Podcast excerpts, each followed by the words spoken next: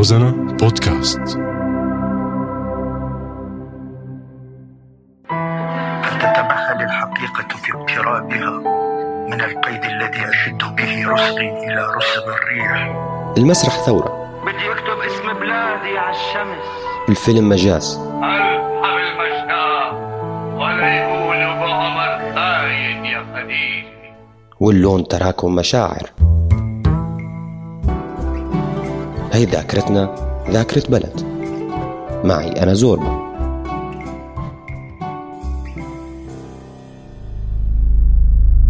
ذات يوم ابتسمت الأرض فكانت سوريا. أنا سأغادر سوريا فورا إذا ما أشرب قهوة حلوة. سأغادر سوريا فورا. سوريا بلد غير غير راضي بنفسه. خمسة وعشرون عاما. وصباحاته فوق هذا الكرسي.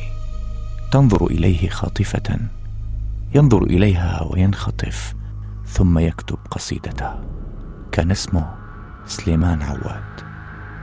هو يقول اتركيني مؤقتا أيتها الأرض. دعيني أتحرك كما اهوى وعندما أموت افعلي برفاقي ما تشتهين. آه. يا أيتها الأرض الحانية. أيها التراب أعتقني من أغلال أسرك. دمشق. شارع العابد الممتد من السبع بحرات. وصولا للبرلمان قرب مجلس الشعب. على إيقاع طاولة الزهر النرد الكل محشور بخانة اليك. مثقفين كتاب أدباء سينمائيين وساسة انطلاقا من سليمان عواد الشاعر الحاضر الباقي وانتهاء باللي مرت قرب جام المقهى وتركت الكرسي والقصيدة للشاعر وكان النفي لمطار دمشق. نبيل الملحم بيفتح لعبة طاولة الزهر اللعبة الأكثر ذكاء بكسر الملل. وبينهي اللعبة برؤاه أو الاحتمالات المفتوحة بأحاديث متقطعة من مثقفي ومبدعي سوريا بمقهى الروضة في فيلمه التسجيلي الوثائقي هبة يك إنتاج عام 2005 أنا الترخيص حصلت عليه من 3 8 الجريدة ثقافية اجتماعية ناقدة. هلأ ما صدرت بسبب في عقبات كثيرة منها مالية ومنها الصحافي والروائي الملحم من مواليد السويداء عام 1953 نقل بين العديد من الصحف والمجلات. أعد وقدم عدد من البرامج التلفزيونية منها ظلال شخصية عام 1996 والملف بين عامين 1999 وال 2000 له مجموعة من الكتب المطبوعة منها أرواح منسية عام 2012 ومن رواياته المطبوعة آخر أيام الرقص سرير بقلاوة الحزين موت رحيم.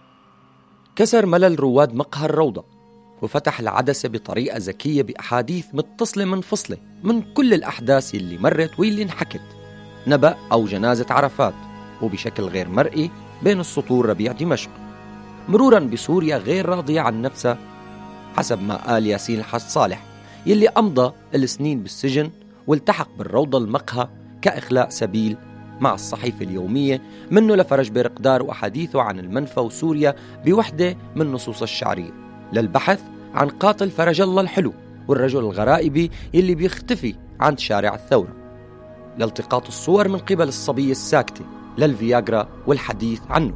ورقصة أو ابتهالات المتدينين في بيت الله وارتياح لتمسكهم بالوعد الحتمي ليوم الخلاص الموعودين فيه. موت الزعيم الشيوعي اللبناني فرج الله الحلو بقي لغزا. لغزا ألقى بظلاله على سامي جمعة رجل الاستخبارات الشهير.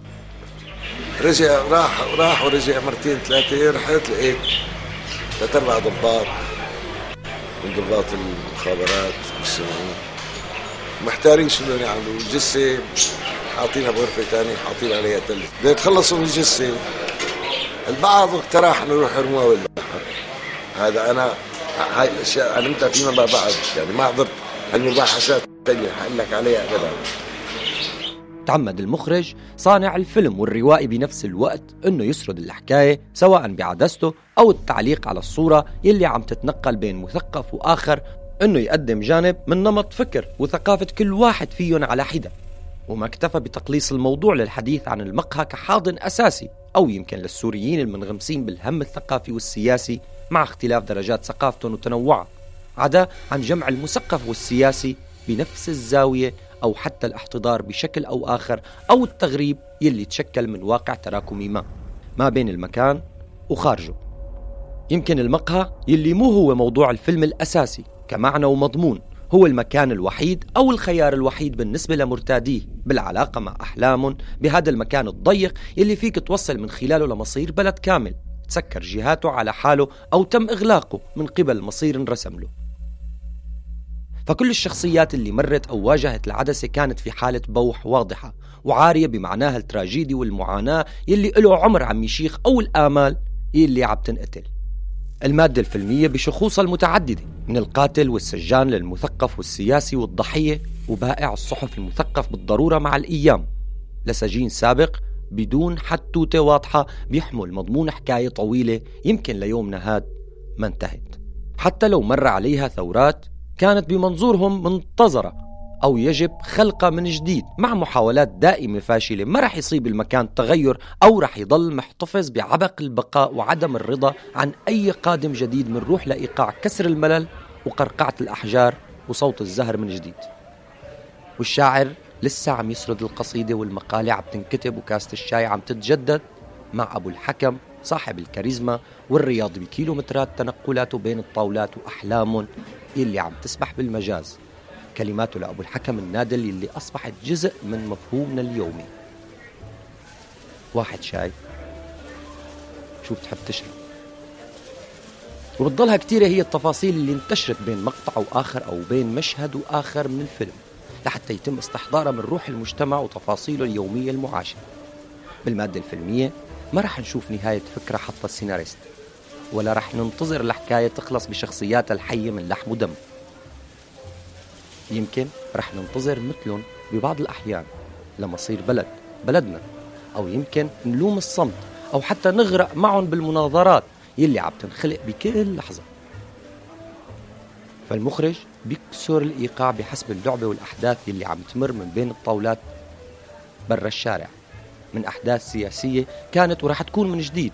رصد لناس منتجين عم يقرأوا أخبار يومية منتظرين كل التغيرات اللي ممكن تفتح رؤى تانية أفضل تكوين وأكثر انسجام مع الناس المغيبين عن الحياة كحياة. أبو الحكم للجميع. ظلاله تتوزع على الكل. بمقدورك استدانة فنجان قهوة وبوسعه أن ينسى ديونه أيضا.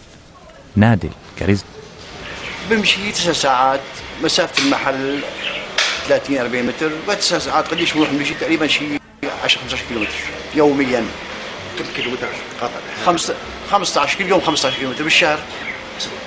بالعشر أيام 450 بالشهر 1400 بالسنة.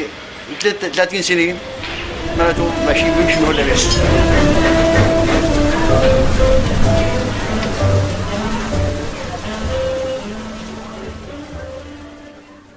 الصحافي والروائي والمخرج نبيل الملحم. آه، أنت معنا اليوم بذاكرة بلد على هوا إذاعة آه، روزنا مساء الخير.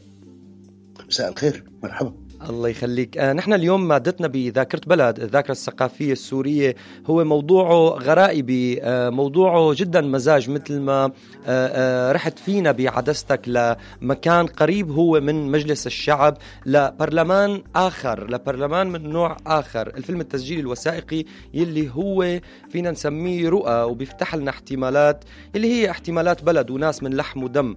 لوين كنا آه، رايحين معك بالعدسة بتاريخ إنتاج الفيلم عام 2005 طبعا عم نحكي عن هبة يك. متشكر أنك لفتت الانتباه أنه الفيلم 2005 آه هذا الفيلم آه انعمل بلحظة سورية آه كان فيها نوع من يعني حلم تغيير حلم تبديل للحياة حوار صاخب جدا جزء كبير من هذا الحوار كان قائم على شيء من الشاعرية السورية. وأنا يعني ببرر كلمه شاعريه ومو بس ببررها حتى بصفق لها وبرحب فيها. يعني. بهذيك اللحظة كان ببالي أنا أسأل سؤال إنه كيف ممكن أنا أعرف سوريا؟ خطر ببالي الجا للطبيعة وانه هي الشجرة ممكن أنا بمقطع عرضاني من, من, من أي غصن فيها أعرف يعني عمر الشجرة. وين عمر هاي الشجرة بسوريا؟ في مقهى بسيط جدا، هذا المقهى مساحته محدودة 400 متر مربع ربما. بال 400 متر مربع بيلتقي الليبرالي مع القومي مع الإسلامي مع ال- التائه مع اللي بلا هوية ولكل واحد كان وجهة نظر وتصور لوين بدها تروح البلد. معي مدة تصوير محددة تماما يعني معي كاميرا مدتها يعني آه، 12 ساعة فقط أنا حاجز كاميرا مدتها 12 ساعة ومعي مصور آه، بعين بديعة جدا اللي هو ناصر ركا فتنا صباحا فجرا على مقهى الروضة الساعة 6 الصبح. ومن أخذنا بطبيعة الحال يعني أنا رجعت لذاكره الب- لذاكره أيضا لذاكره البلد مثل برنامجك يعني لواحد اسمه سليمان عواد عم ينتظر موعد مع شخص ما بيعرفه لمكان ما بيعرفه. وأخذت منه قصيدة بسيطة جدا. لا أحكي إنه نحن ممكن نروح لمكان اسمه مكان الحلم. عبر سليمان عواد وطبعا كانت الحوارات مثل ما أنت شفت بالفيلم مجموعة من الشخصيات المتنافرة والمتباينة واللي عندها رؤى مختلفة. وهذا الكلام اجى مثل ما حكيت لك بلحظة اسمها آه، يعني آه، ربيع دمشق الأول. يعني تسجل فيلم يوم آه، بالضبط يوم موت ياسر عرفات. آه، الفيلم ما تصور بناء على سكريبت مسبق. اطلاقا ما كان في ببالي أي سكريبت مسبق ولا أي تصور ابدا إلى اين ساذهب في هذا الفيلم. كل ما بعرفه أنه كان ممكن اني يعني أمشي بهاي الكاميرا مع هدول الناس اللي بدهم يحكوا. أحيانا ثرثرات بس هاي الثرثرات ليست بلا معنى. يعني لما يجي واحد بيحكي لي بحكي له يعني شو بدك من الحياة فبيحكي لي بدي فياجرا. هاي الفياجرا بالنسبة لي أنا. ما كانت كلمة عابرة ولا كلمة يعني ممكن الاستهانة فيها. ولما في واحد بيطلق ضحكة على واحد ثاني وبيسخر منه وبيستخف بلغته. كمان أيضا هذا كان يعني بشكل أو بآخر تعبير عن أو دلالة عن نوع الحوار اللي إحنا بايدين فيه. صحيح. تحديدا كنا نحن عم نسمع بالفيلم أحاديث متقطعة يعني متصلة منفصله وكأن بحالة أو حتى شفنا الشخصيات اللي هن جلاس المقهى بحالة بوح أكثر من إنه حالات تصريح أو حالات إنه يحكوا شيء معين يعني. بالضبط أنا ما كنت بدي أروح على السياسة يعني كنت بدي أروح على شيء وجداني جدا آه، يعني بدي أركب بازل بازل عبر يعني بازل من من مجموع مواقف وجدانية أكثر مما هي مواقف سياسية، ولو إنه بلحظه ما رحنا على السياسي بالمعنى المباشر لكلمه سياسة، عبر شخصيات بالأساس هي بتحكي جملة سياسية. يعني في عندي شخصيات بالفيلم بتحكي جملة سياسية صريحة واضحة. هذه الجملة السياسية ليست أكثر أهمية اطلاقا من ضحك بالفيلم.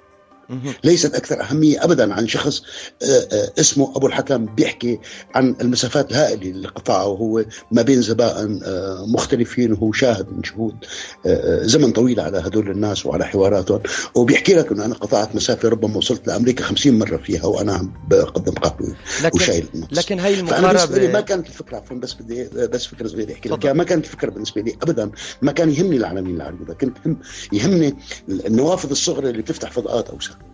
لكن المفارقة ما بين ما بين أبو الحكم النادل والجلاس اللي هن ضلوا جلاس اللي هن ضلوا آه، آه، حبيسي ال- الطاولات وال- والكراسي. آه، يعني أبو الحكم عم يتنقل كثير ما بين الطاولات أو عم يمشي كيلومترات طويلة وعم يقطع أشواط. أما البقية هن علاقتهم مثل ما شفنا أو يمكن ما كان في في يعني عن قصد إنه هن جلاس وعم يتابعوا فقط المانشيتات بالصحافة اليومية. بالضبط شوف لاحظ أنت عندك كرسي فاضي. يعني هو الفيلم ابتدأ من كرسي فاضي. من سيملأ هذا الكرسي. يعني أنا ضد الرمز بال- بال- بالعمل الفني يعني بالروائي أو بالسينمائي. ما كثير بحب الرمز ولا بتكئ على الرمز لأنه الرمز هو بشكل أو بآخر إضعاف للحالة. بس أحيانا الرمز بيكون وظيفه لابد منها. أنا ابتدأت بالكرسي الفاضي. من سيملأها؟ من سيملأها تبين في آخر الفيلم من سيملأها من سيملأها. لكن كانت في نوع من التصور انه من سيملأ هذا الكرسي الفاضي ببلد مثل سوريا هو التيارات الدينيه فقط. مهم. ولذلك انتهى الفيلم برقصة. صحيح. ورقصة دينية. صحيح. وحتى هذا هذا فضاء. هذا فضاء آخر من من الفيلم اللي اخذت المشاهد اللي أخذنا عليه من خلال الفيلم. آه ولكن نحن شفنا أغلب الجلاس هن آه بحالة أقرب لأنه هن الناس مقعدين ب- بشكل أو بآخر. آه ف- وبس احلامهم عم تتجاوز المجاز عموما يعني. رايحين حتى وهن عم يذكروا باحلامهم عن سوريا لبكرة يعني. ف- فبيضلوا هن مقعدين. آه، كان في تقصد بأنك آه، تاخذ هيك آه، أشياء؟ أثناء التصوير ما كان في تقصد ابدا ما كان عندي أي قصدية ما كان عندي أي أهداف حتى ما كنت أنا شخصيا عارف وين رايح. على أنا صح- عرفت وين رايح بالمونتاج بجزيرة المونتاج عرفت وين رايح. أنا عم أحكي على صعيد المثقفين والإنتاج الإبداعي وحتى السياسيين و- وتاملهم للمجلس الشعب اللي هن مب- مبعدين عنهم بشكل أو بآخر يعني بشخصيات واضحة مثل ياسين حاج صالح وميشيل كيلو حتى يعني. بالضبط هلا الفكرة كانت هاي المسافة البسيطة جدا ما بين البرلمان اللي هو المفروض يكون تعبير عن إرادة ناس وهو برلمان ملغى بالأساس يعني. وهو برلمان عبارة عن مبنى فاضي. وما بين كرسي فاضي. فأنا حواراتي يعني أنا خياراتي ما بين رصيفين. ما بين كرسي فاضي. اللي هو كرسي تأمل أو كرسي الحلم وما بين الكرسي الآخر اللي هو أيضا فاضي مع إنه معلن إنه هو مليء. لكن بالنقل لموضوع آخر له علاقه كمان بالفيلم. نحن آه، نحن أو أو الناس يمكن عم بيقولوا إنه هدول المثقفين أو المنتجين منتجي الإبداع هن بشكل أو بآخر آه، عم يعيشوا حالة آه، تغريب أو غربة مع الواقع المعيشي مع الشارع عموما. وهي الأحداث أخذتنا لمكان آخر والمثقفين أو مش الكل يعني البعض منهم ضلوا حبيسي المقهى والصحافة اليومية أما الشارع طلع لمكان آخر طلع لثورته إذا فينا نسميها. معلش بدي أحكي لك. أنا عندي موقف من المثقفين عموما. يعني أنا ما منتمي للمثقفين. يعني أنا ما اليوم من الأيام وجدانيا حسيت إني منتمي للمثقفين. لا بممارستي ولا بحياتي ولا بسلوكي ولا بطريقة تفكيري كلمة مثقفين بالنسبة لي يعني أنا بتهزني كثير. يعني بتسبب لي نوع من الإرباك. أنا بعرف في واحد بينتج ثقافة بس أنه يتصنف مثقف. بعرف في نجار وفي حداد وفي واحد بينتج بضاعة ملموسة اسمها ترابيزة. هذا بالنسبة لي أنا صاحبي. حداد ونجار وميكانيكي. هذول أهلي. مثقف يعني هي كلمة فضفاضة كثير وفعلا جد يعني يعني ثبتت مش بسوريا فقط يعني يعني التاريخ كله كان يسجل إنه المثقفين باستمرار كانوا خارج يعني يعني شو بدي أحكي لك خارج الفعل. يعني هذا الحلم هو مشروع بس آه، الأرض يبدو لها خصائص ثانية ن- معناها يعني معناها رح نروح معك إذا إذا قطعتك شوي لو سمحت رح نروح معك على صعيد النتاج ال ال الإبداعي تبعهم. يعني آه، المثقف بنتاجه هل آه، رحنا معه؟ لنوع من التغيير ال- من خلال النتاج اللي اللي طالعه؟ ما بدي اقلل من شأن المثقفين ولا من شأن يعني منتوجاتهم منتوجهم الابداعي يعني.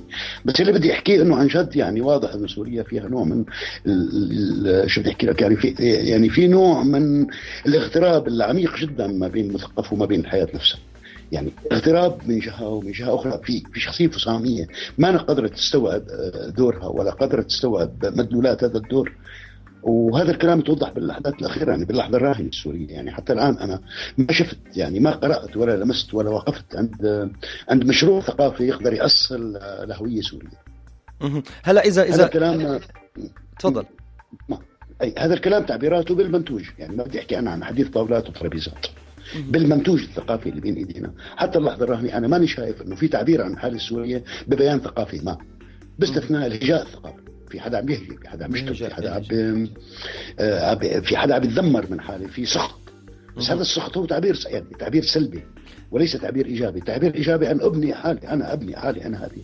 هذه هي حالتي، أنا بدي عالم بديل ما هو هذا العالم البديل، أنت بدك تاخذني على مكان دلني لوين ما أخذني؟ مشان أروح معك. ما هذا هو هذا هذا هو بي بي بي بي يعني بصيغة سورية بحتة. هذا هو كان واحدة من صياغات المثقف اللي كان لازم يحملها تجاه الناس تجاه اليوميات المعاشه يعني ما شفنا هذا الشيء للأسف. ما شفنا يعني يبدو إنه عندنا مشكلة. قلت لك يعني عندنا نحن مشكلة بالثقافة السورية عموما. هذه المشكلة إنه المثقف هو يعني دائما هو مدمج بالمشروع. مدمج بالمشروع السياسي. دائما المشروع السياسي متعالي على المثقف ودمجه فيه. وهذه مشكلة كبيرة. ولذلك لاحظ الآن يعني كل الخطاب الثقافي هو تابع لخطاب سياسي ما عبر رصيفين إما رصيف المعارضة أو رصيف السلطة. وبالحالتين المثقف اللي المفروض يكون يعني ابن القيم المطلقة. بل هو أقل من دائما نسبية يعني بات أقل من النسبة. السياسي ماده سائله الثقافي ماده تاريخ. ففي واحد بيصنع اللحظة اسمه السياسي وفي واحد بيصنع التاريخ أو المعنى اسمه المثقف. هذا المثقف هو خارج السياق التاريخي. ما زال حتى اللحظة الراهنه عايش تحت وطأة السياسي.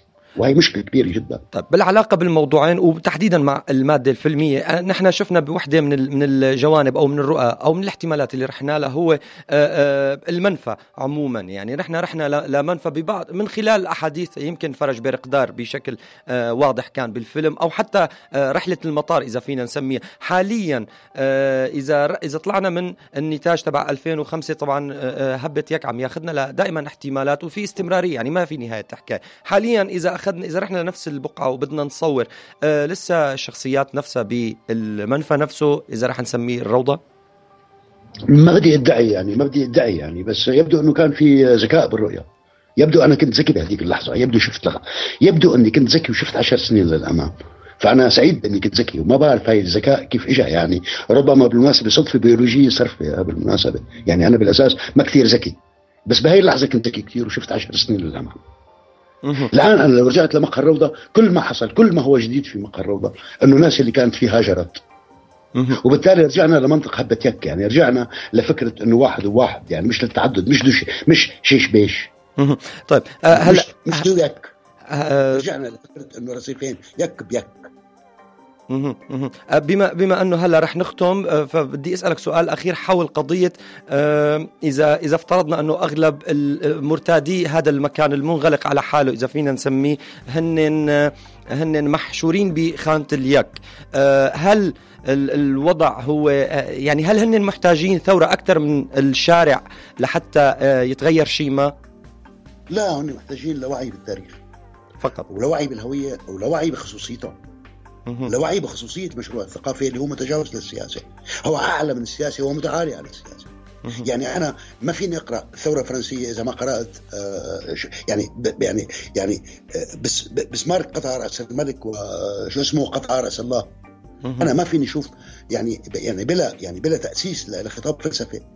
آه، أنا ما فيني ما فيني يكون ما فيني اصنع ثورة. بصنع انقلاب بصنع إنتاج حكم بديل لحكم سلطة بديله لسلطة بس ما بصنع ثورة بمعنى منظومة قيم جديدة. الثوره هي منظومة قيم جديدة مش استيلاء على السلطة. إذا كانت الثورة هي تنازع على السلطة أوكي فعلى المثقف أن يلتحق بالقوى السائده الآن بالساحة السورية. أما إذا كانت الثورة هي بناء لمنظومة قيم فعليه أن يبني فلسفته.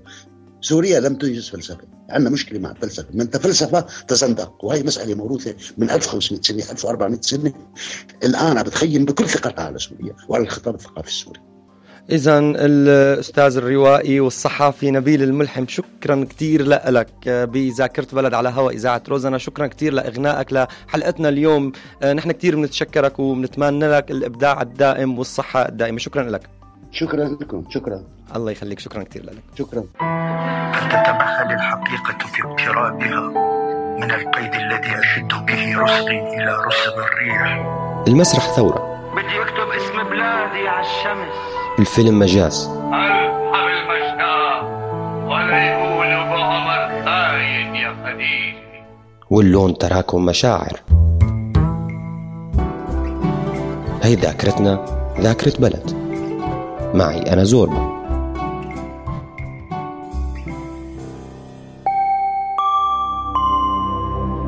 روزانا بودكاست.